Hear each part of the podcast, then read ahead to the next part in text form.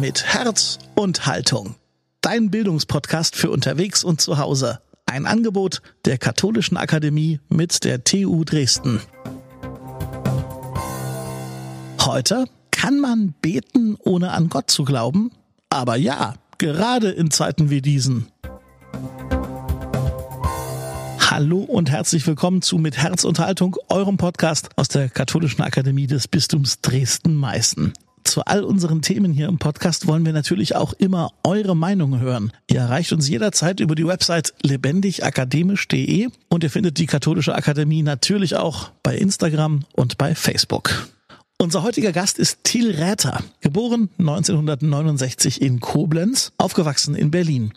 Er lebt als Autor und Journalist mit Familie in Hamburg. Und seine Krimiserie über den hochsensiblen Kommissar Adam Danowski erscheint bei Rowohlt und wurde mit Milan Peschel fürs Z D F bereits verfilmt.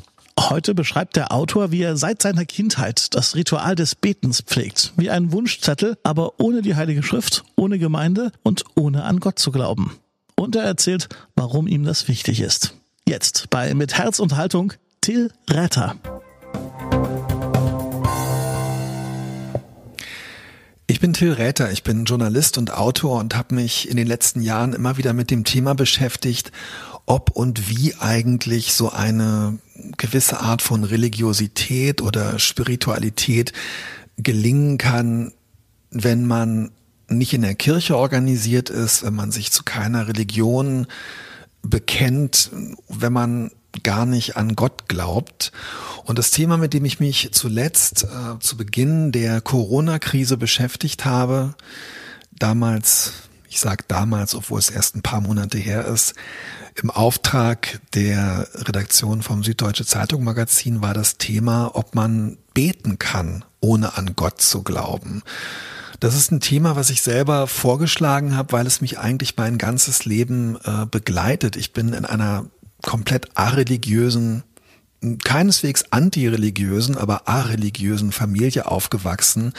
Also einer Familie, wo schon meine Eltern nicht mehr in der Kirche waren. Meine Mutter ist als protestantisches Kind im katholischen Rheinland, sobald sie es konnte, aus der Kirche ausgetreten. Ihre Eltern waren aber auch nicht gläubig oder fromm. Und mein Vater ist in einer Familie aufgewachsen, wo schon seine Eltern, meine Großeltern, aus der Kirche ausgetreten waren, weil sie sich ganz auf die äh, Partei oder auf andere Ideale oder so konzentrieren wollten. Und uns ist trotzdem beigebracht worden, dass Religion und die Geschichte von Religion und auch durchaus religiöse Rituale und so weiter, dass das zur Allgemeinbildung gehört und dass es ein wichtiger Teil unserer Kultur ist. Aber bei uns zu Hause ist nicht eine Sekunde gebetet worden. Und es hat auch nie eine Religionslehrerin oder einen Religionslehrer äh, gegeben, der mich dazu aufgefordert hätte als Kind. Und dennoch gehört es zu meinem ganz äh, tiefen Erfahrungsschatz und den der Praxis, mit der ich mich mein ganzes Leben beschäftigt habe, dass ich im Grunde genommen bete, solange ich denken kann. Und auch jetzt noch als Mann, Anfang fünfzig, aber wie gesagt, weder in der Kirche organisiert noch an Gott glaubend. Und ich bin, mir ist natürlich klar, dass ich unmöglich der einzige Mensch sein kann, der betet, ohne an Gott zu glauben. Es fühlt sich aber natürlich trotzdem oft sehr einsam an, weil fast alles fehlt, was normalerweise Religiosität ausmacht. Also es fehlt so die Einbettung in des Gedankens- und Glaubenskonstrukt eines heiligen Textes. Es fehlt die Gemeinschaft der anderen Gläubigen, also buchstäblich die Gemeinde. Und es fehlt tatsächlich auch Gott, weil ich zwar das Bedürfnis habe, ihn, und ich sage bewusst ihn, wir kommen gleich noch drauf, anzusprechen. Aber ich glaube eigentlich nicht an ihn. Ich, es gibt so ein schönes Zitat vom englischen Schriftsteller Julian Barnes. Ähm, das Zitat lautet, ich glaube nicht an Gott, aber ich vermisse ihn. Ich weiß gar nicht genau, ob das auf mich zutrifft. Ich würde, glaube ich, eher sagen müssen in meinem Fall, ich glaube nicht an Gott, aber ich möchte mit ihm sprechen. Ähm, Es fühlt sich, wie man so schön sagt, es fühlt sich, während ich es tue, dieses Ritual des Gebetes an einen Gott, an den ich nicht glaube, ähm, fühlt sich absolut richtig an, obwohl es ja eigentlich wirklich, wie ich gerade gesagt habe, kein heiliger Text, keine Gemeinde, nur aus Mangel besteht. Also ein Phänomen, bei dem ich mich schon frage, woher... Ähm, Ja, woher kommt diese spirituelle Kraft, die mir dann trotzdem daraus zuwächst? Kann sie überhaupt echt sein? Ähm ich weiß gar nicht genau, wie ich darauf gekommen bin als Kind. Ich vermute vielleicht so ein bisschen ähm, durch die Kinderbücher von Astrid Lindgren, in denen die Kinder ja definitiv auch nicht fromm sind. Es gehört aber zum Alltagsleben in diesen schwedischen Dörfern und Kleinstädten dazu, in die Kirche zu gehen. Und ähm, also für mich ist auch jetzt noch ganz, ganz klar, äh, das Händefalten gehört dazu, also wirklich wie in einer äh, Dürer-Radierung. Und auch der Textanfang ist für mich immer noch der gleiche, mit fünf oder mit, weiß ich nicht, fünfzehn, fünfzig inzwischen. Lieber Gott, bitte mach das. Es ist also wirklich so ein bisschen so, als würde ich spirituell äh, ein Kinderbuch ähm, bewohnen, denn der Kontrast zwischen dem Nicht-Glauben und diesem Gebetsanfang könnte ja nicht größer sein. Also ich sage, lieber Gott, bitte mach. Ich spreche also offensichtlich ein offensichtlich männliches, allmächtiges Wesen an, dem ich zutraue, allerhand zu verursachen oder zu verhindern. Bitte, also jemand, der Sachen für mich regelt und der dafür aufgeschlossen ist, dass ich Dinge äh, brauche. Das heißt, mein Gebet ist ähm, keine stumme Meditation, ähm, bei der ich Gedanken, mit denen ich allein nicht fertig werde, ins Universum schicke. Ähm, es ist auch kein Mantra oder so, sondern es ist wirklich eine eine Botschaft an eine höhere Instanz, für die ich den Namen lieber Gott habe. Ich bitte ihn, dass etwas gelingt und dass er andere beschützt, dass er mir etwas verzeiht, dass er mich etwas Unwahrscheinliches oder Schwieriges erreichen lässt. Und am Ende füge ich mitunter noch so eine Liste von Menschen an, denen ich alles Gute wünsche. Alles Gute für. Also wirklich fast so wie ein Brief oder eine Postkarte, an deren Ende ich äh, Gott bitte, Menschen von mir ähm, zu grüßen. Ich bete auch manchmal an fremden Orten, wenn ich mich da allein oder unsicher fühle. Ich habe mein Leben lang unter großem Heimweh äh, gelitten. Da bete ich dann manchmal jede Nacht, ansonsten vielleicht einmal im Monat oder nur in so klassischen ähm, Stoßgebet. Situation. Also wenn ich einen Krankenwagen oder einen anderen Blaulichtwagen sehe, dann schicke ich wirklich kurz an einen Gott, an den ich nicht glaube, ein Stoßgebet. So ein ganz klassisches, kindliches, lieber Gott, bitte mach, dass alles gut gegangen ist und äh, dass alle gesund werden. Gen Himmel. Ich gucke dann auch wirklich so ein bisschen nach oben, wie, wie ein Huhn beim Wasser trinken. Einen Moment. Und ähm, vorige Woche bin ich ähm, auf dem Fahrrad äh, fahrend von einem Auto angefahren worden, was in dem Moment glücklicherweise wahnsinnig viel dramatischer, glaube ich, aussah und sich auch anfühlte, als es am Ende war. Also mir ist nichts passiert. Der Autofahrer hat einen furchtbaren Schreck bekommen. Er ist in eine Einfahrt gefahren, die einen Radweg kreuzt und ich war auf dem Radweg. Und ähm, ich habe mich dann wahnsinnig aufgeregt, auch weil ich ähm, auch weil ich äh, wollte, dass dieser Autofahrer sich noch lange an die Situation erinnert.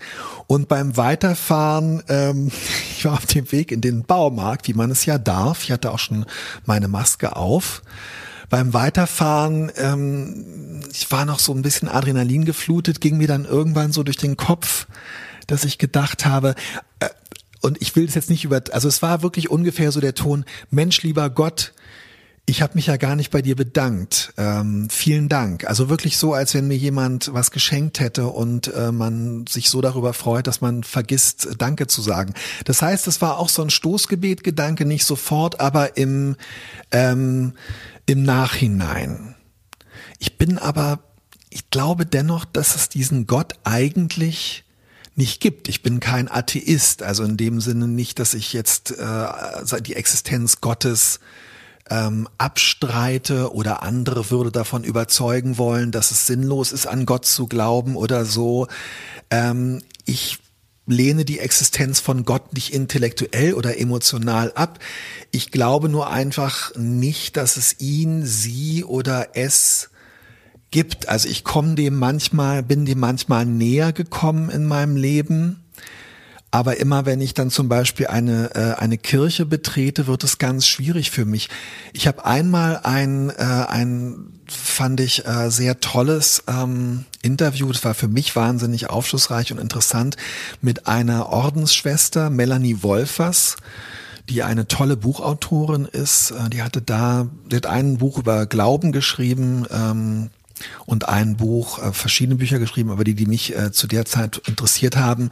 Und das andere war über Vergebung. Und ähm, die hat damals was sehr Interessantes äh, gesagt. Ich habe das Interview, das ist von zweitausenddreizehn oder vierzehn, nochmal rausgesucht. Da sagt sie, Melanie Wolfers, ich glaube, ein Problem unserer Kirchen ist, dass das Wort Gott so abstrakt klingt, weil es irgendwie da oben zu hängen scheint. Daher kommt man überhaupt nicht auf die Idee, es könnte einen Bezug zur eigenen Lebensrealität haben. Aber, fragt Melanie Wolfers rhetorisch, wie zeigt sich denn göttliche Wirklichkeit in der Erfahrung von Beziehungen, im Wachsen von Frieden und Gerechtigkeit, von Liebe? Gott ist die Liebe, sagt sie. Das ist sozusagen der Spitzname für Gott in der Bibel. Ich brauche also nicht Gott zu suchen, immer noch Zitat, in irgendwelchen fremden Wallfahrtsorten, sondern muss nur meine Augen aufmachen für das Leben und für das, was geschieht. Und ich fand das damals, also es hat mir wahnsinnig, äh, wahnsinnig gut gefallen. Auf dem Rückweg von diesem Interview mit Melanie Wolfers hatte ich zum ersten Mal das Gefühl, ich hätte vielleicht wirklich doch einen Weg in so eine Art gemeinsamen Glauben gefunden. Ähm, denn wenn die Liebe, also wenn das die Liebe, wenn die, wenn woran Menschen glauben, die an Gott glauben, wenn das die Liebe ist, dann gehöre ich äh, womöglich ja also doch zu diesen Menschen, die an Gott glauben. Und dann habe ich nicht nur meine eigene paradoxe, paradox, weil Beten ohne Gott, Privatreligion, sondern ich muss mich vielleicht nur darauf einlassen, dass wenn andere, die in Religion organisiert sind, von Gott sprechen, sie gar nichts anderes meinen als das, was ich meine, wenn ich Liebe sage. Aber ein paar Gedanken später, es war wirklich so, ich weiß noch, ich saß dann im Zug zurück und ähm, ich weiß, dass ich da nochmal drüber nachgedacht habe und dann schon wieder nicht mehr reinkam in diesen Gedanken, weil ich plötzlich das Gefühl hatte, das ist so, ja, wie soll ich das sagen? Es ist fast so ein bisschen als ähm, äh, wie so eine Umbenennung nur. Okay, da nennt man jetzt also Gott Liebe und ja, an Liebe glaube ich natürlich, aber trotzdem ist es wieder so, dass ich dann eigentlich sagen musst, naja, dann wird es so allgemein, dass ich dann auch schon wieder nicht so richtig weiß und warum soll ich mich dann mit anderen Gläubigen, kann ich, bin ich dann doch nicht wieder, ich bin ja doch irgendwie ganz alleine mit meinem Glauben, in Anführungszeichen, nämlich einfach dem Glauben sozusagen an dieses Ritual des Gebetes, wenn ich ähm, nicht mal diese Metapher teilen kann. Ich habe mal für eine andere, eine andere, ähm, eine andere Reportage, Essay, den ich geschrieben habe für die Zeitschrift Brigitte, mit einer alten Schulfreundin gesprochen, äh, die Pfarrerin geworden ist, und zwar an der französischen Friedrichstadtkirche in Berlin-Mitte, auch bekannt als französischer Dom auf dem äh, Gendarmenmarkt. Maike Wächter heißt diese alte Freundin von mir, und mit der habe ich darüber gesprochen, was ja, also ähm, ob nicht eigentlich, also was eigentlich, ich wollte herausfinden, was dieser Mangel ist, den man empfindet, wenn man im Grunde genommen so diese eigene kleine Privatreligiosität, die sich dann zum Beispiel in Gebeten äußert, ähm, ob da nicht wirklich irgendwie was fehlt. Und ich fand es wahnsinnig interessant, was sie damals gesagt hat, weil sie gesagt hat, dass sie sich sowas Selbstgemachtes, also wie dieses von mir zum Beispiel jetzt selbstgemachte Ritual ohne Heilige Schrift, ohne Gemeinde und so, dass sie sich sowas Selbstgemachtes als Überforderung für einen Menschen vorstellt. Und sie hat damals auch gesagt, es ist natürlich was anderes, wenn man am spirituellen oder menschlichen Reichtum einer Gemeinde teilhaben kann, in der man verwurzelt ist und die einen ein Leben lang begleitet. Sie hat damals gesagt, es sei ein sehr großer Schatz, gewissermaßen ein Geschenk, das man sich selbst nicht einfach machen kann. Und sie meinte auch, sie stellte es sich schwierig vor, auf Fragen, die die Menschen seit Hunderten, Tausenden von Jahren beschäftigen, selber eine Antwort finden zu müssen. Und ähm, als Mitglied einer Kirche und Gemeinde sei man doch viel mehr in eine Tradition eingebettet von Menschen, die vor einem ganz ähnliche Fragen und Antworten und so weiter äh, gesucht haben. Und ich muss sagen, also gerade so dieses, dieser Gedanke von dem Geschenk, das man sich selber nicht machen kann, der Schatz, da denke ich dann oft so fast mit so ein bisschen so einem schlechten Gewissen. Denkt dann fast so ein bisschen so, ja, ich meine, wer bin ich denn eigentlich? Also wenn ich in der Zeitung äh, oder im Internet lese, dass der amerikanische Vizepräsident sagt, die Leute sollen raus aus dem Internet äh, äh, und sollen sie auf ihre Knie und beten, das würde besser ähm, gegen Corona helfen, als irgendwelchen anderen Sachen hinterher zu forschen und so weiter. Also wenn ich mich sozusagen darüber erhebe, indem ich sage, naja, das glaube ich nicht, dass gegen Corona äh, runter auf die Knie und beten hilft. Selber tue ich aber genau das Gleiche, wenn ich abends im Bett liege und denke, oh, bitte mach, dass das gelingt, bitte mach, dass jenes gelingt.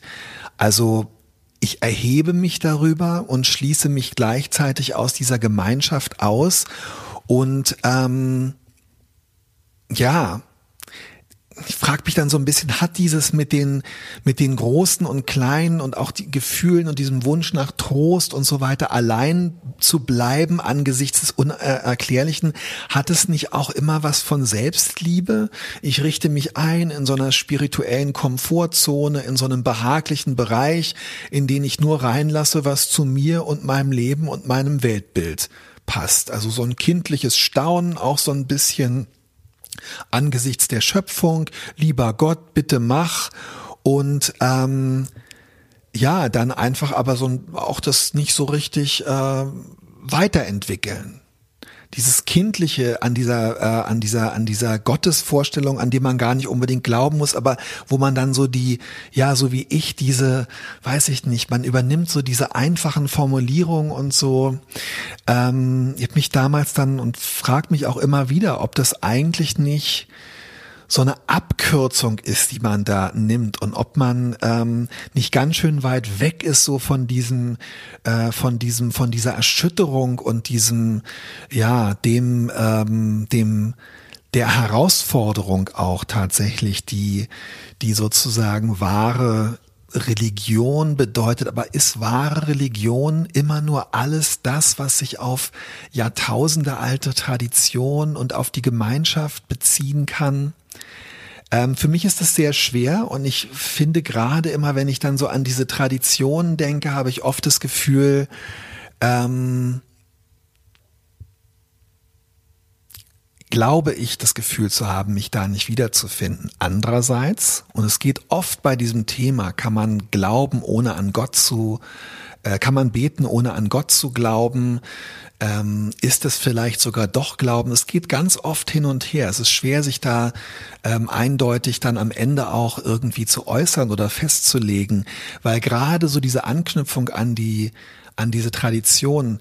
Am ehesten finde ich das so beim Thema Trost. Ich neige auf Reisen oft so ein bisschen so, gerade auf beruflichen Reisen, zu Einsamkeit, auch so zu depressiven Episoden oder so. Und ich erinnere mich sehr, sehr deutlich, wie ich einmal, als ich in den U S A auf einer Recherche war, dann in einem Motel, wo ich auch dachte, oh, am nächsten Morgen das Interview, das wird ganz schwierig und so weiter und du hast wenig geschlafen, der Flug war nicht gut, ist auch so ein bisschen die Frage, wie es jetzt weitergeht, gibt es danach noch einen anderen Kontakt, erfüllst du die Erwartungen und meine Frau war, glaube ich, schwanger, wir hatten, es war auch so ein bisschen, ich dachte, ich wähle eigentlich lieber zu Hause und Und ich habe dann die Schublade aufgemacht und da war diese ähm, Gideon-Bibel drin, die von den Gideons-Brüdern in Hotels, äh, von der Gideons-Gemeinschaft weltweit verteilt wird. Und ich muss sagen, dass mir das geholfen hat. Plötzlich, als ich die in den Händen hielt, wurde mir bewusst, dass es diese Bibel nur gibt, weil Menschen sich seit Jahrtausenden in genau dieser Situation befinden wie ich, nämlich einsam, hilflos und verzweifelt sich fühlen und nach Trost suchen.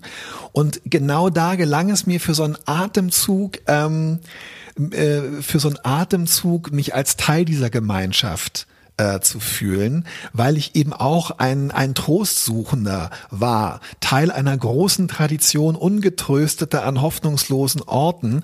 Aber sobald ich das Buch dann aufschlug, die Bibel und Sätze las, verflog der Zauber dann ehrlich gesagt und ich war dann doch wieder allein, weil dann die Ausdrücke und die Geschichten, wo ich dann doch wieder gemerkt habe, nein, am Ende bin ich eben doch mit dieser Vorstellung, die ich habe, die ich gar nicht für mich festhalten und formulieren kann, die finde ich dann da nicht wieder, die finde ich auch anderswo nicht wieder. Ich bin dann also doch wieder allein. Es wäre besser gewesen, ich hätte das Buch gar nicht aufgeschlagen, ähm, sozusagen.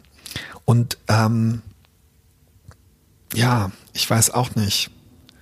Dann liege ich dann wieder da und bete, lieber Gott, bitte mach, dass ich mich nicht mehr so allein fühle, dass ich trotzdem schlafen kann und dass ich morgen die Arbeit gut hinkriege und dann vielleicht noch so ein Teil darüber, was ich mir für die anderen wünsche, damit äh, der Gott, an den ich nicht glaube, mich nicht für egoistisch hält. Amen. Tatsächlich kommt mir dieses Beten vor wie so ein Wunschzettel. Ich erstelle eine Liste und hake sie ab, indem ich sie ausspreche. Laut in Gedanken oder leise vor mich hin, um den Straßenverkehr, der vor diesem Motel oder anderswo sachte, zu übertönen. Und manchmal wiederhole ich die Dinge, manchmal führe ich sie auch ein bisschen aus. Aber wie gesagt, nicht so als ähm, Mantra, nicht als Meditation. Ich finde keinen Frieden in der Wiederholung. Und trotzdem entsteht, ähm, während ich die Sätze ähm, sage, für mich in Gedanken spreche, sowas wie eins, ja, eine Ahnung von Seelenfrieden und eine Möglichkeit ähm, von Trost. Es geht aber eben, und ich sage immer noch leider, nach innen. Es geht nicht nach draußen. Ähm, und natürlich ist es aber auch jetzt so, gerade in diesen, in diesen Zeiten, in äh, Zeiten einer Unsicherheit und einer ungreifbaren, bewältigbaren, aber im Moment für den Einzelnen und die Einzelne nicht abschätzbaren Gefahr, Unsicherheit und Bedrohung, dass ich ähm, mich nicht durchringen könnte, mit anderen zu beten. Aber dass ich natürlich bete für mich und das mir immer noch so privat erscheint und ich das Gefühl habe, mit anderen, ja, es bleibt doch für mich eher so ein heimlicher oder fast verschämter Moment.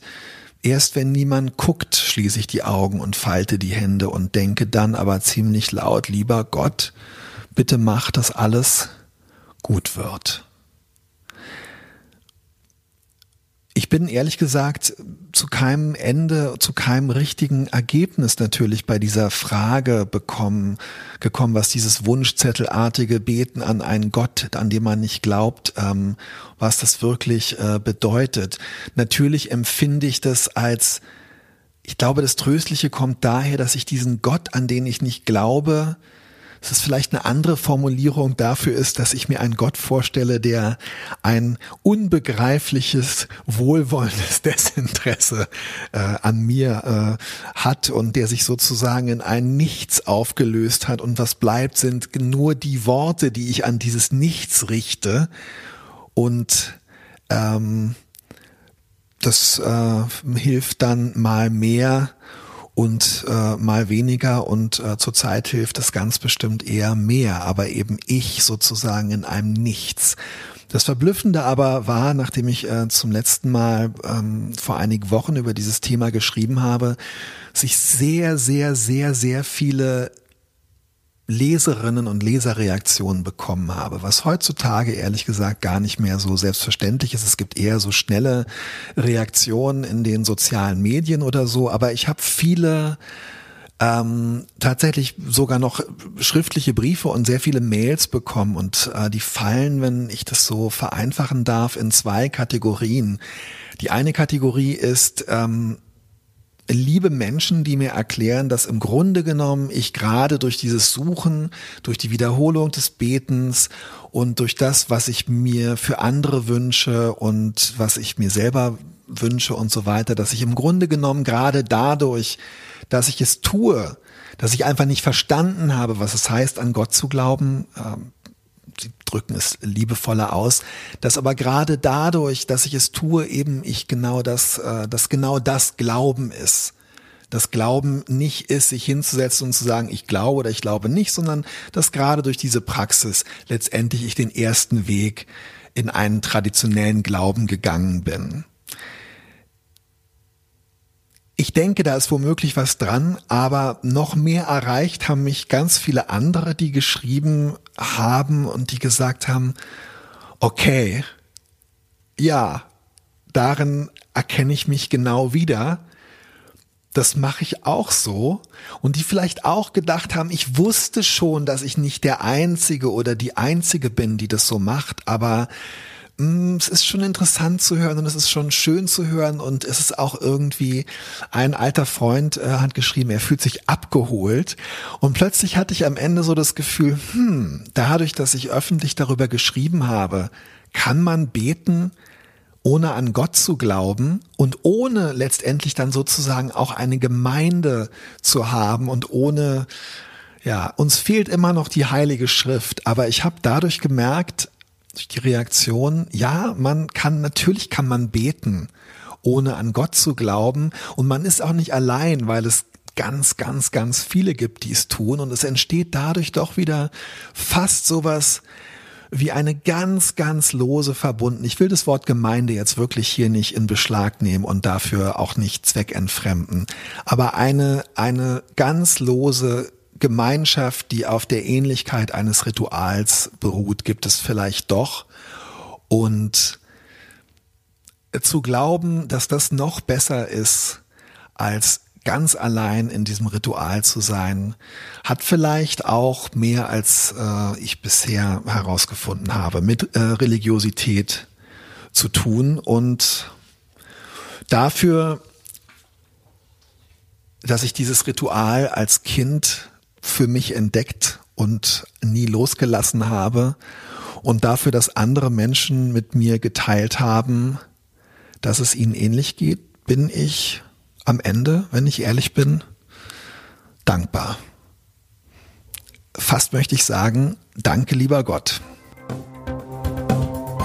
Soweit also unsere heutige Folge. Wie immer freuen wir uns auf eure Sicht der Dinge. Bitte kommentiert und diskutiert mit uns. Zum Beispiel direkt auf lebendig akademisch punkt de.